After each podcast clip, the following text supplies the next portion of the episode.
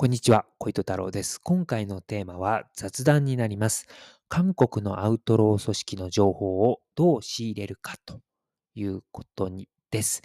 先日ですね、ギャングウォッチというブログを運営されているジュライワンワンさんからですね、依頼がありまして、韓国のギャングに関するこう書籍等で、で、日本語か英語で書かれているなんか書籍等ないですかっていうふうに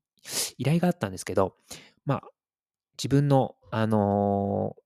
ー、あの、持っている範囲で少し伝えた程度で、改めてですね、自分は韓国のアウトロー組織のことを知らないんだなっていうのが実感したんですね。で、あのー、自分はですね、ハングルが読めないんですね。あの、外国語っていうと、本当英語がやっとって感じですね。あの、英語はね、えっ、と、中学校からやって、まあ、なんとか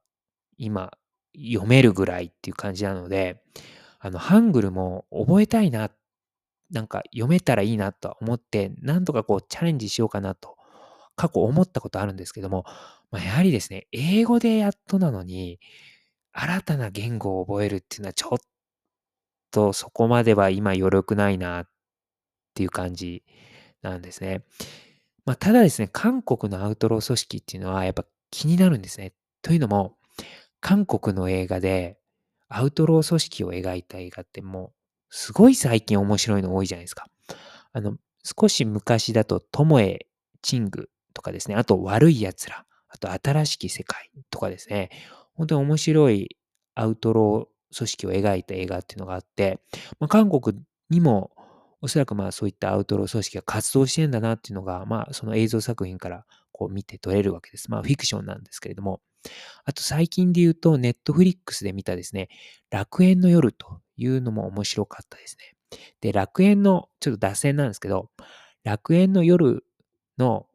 この敵役として出てくる組長がいるんですけど、その組長の俳優さんがですね、明らかに岸谷五郎さん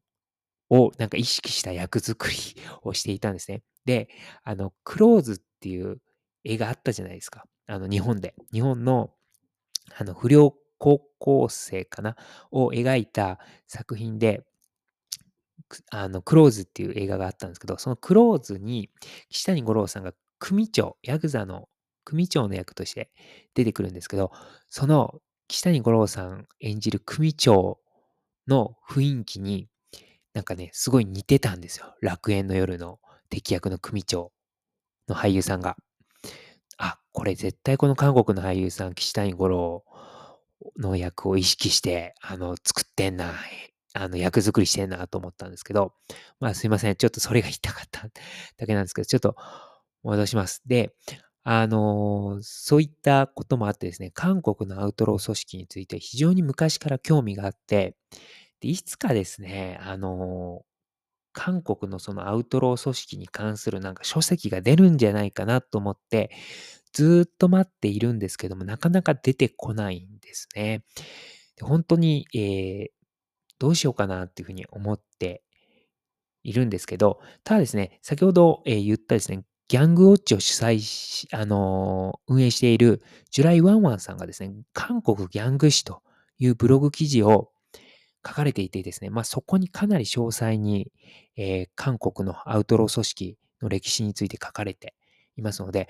えー、韓国のね、アウトロー組織に関して興味ある方って結構多いと思うんですよ。あのその映画を通じて。なので、その韓国ギャング史というブログ記事をね、見ていただければ結構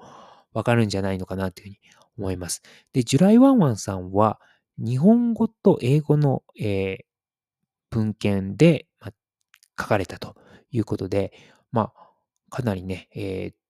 いろいろ当たられたんだなというふうに思います。で、えー、今後ですね、えっ、ー、と、まあ、ハングルので、えー、書かれた、いわゆるまあ韓国のですね、ジャーナリストが書いた、そういったアウトロー本みたいな、アウトロー組織本みたいなのが、これね、翻訳されてほしいなとは思うんですけど、どうなんですかねなかなか、なんか、需要あると思うんですけどね、需要ないと思ってなんか翻訳されないのかなっていうふうに思っているんですね。で、自分はですね、あの、ちょっと韓国のそのアウトロー組織本が、ど、なんかこう、アマゾンで手に入らないのかなっていうふうに思ったんですよ。ハングルだけれども。ところが、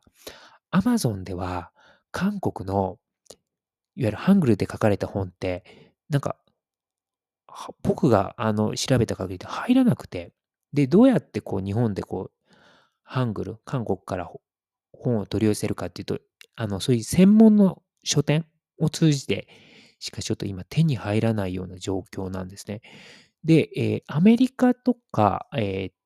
オーストラリアとかのこう英語文献なんかは Amazon でも手に入るんですけど、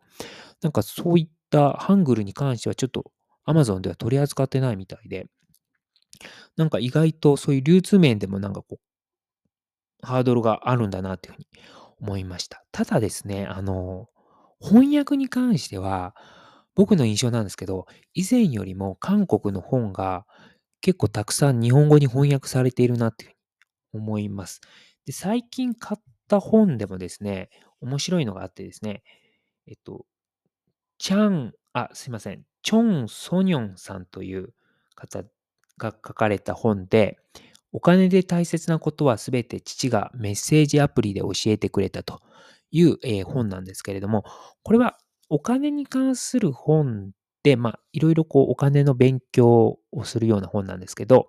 これがですね、角川から出ていて、えー、翻訳されています。非常に面白い本で、あのー、なんか本当に、あの、いいなって思います。あの、結構韓国の話も結構書かれていて、あの、面白いなというふうに思います。あとですね、えっと、最近買ったのがですね、えっと、詩人キム・ソヨン一文字の辞典という本なんですね。えー、これもちょっと文学の本なんですけど、面白いですね。えっと、こういった感じで結構なんか昔よりも韓国の書籍が日本語に翻訳されてるってことがなんか増えてるのかなっていうふうに思っているので、なんかいろいろ、韓国の、えー、そういった社会とかですね、あの歴史とか、まあそういったアウトロー組織の本もいずれ翻訳されるということをちょっと期待して、あともし、あの、このポッドキャストを聞いている、あの、あの、書書店、えー、出版社の方ですね、いたらですね、ちょっと翻訳をお願いしたいなというふうに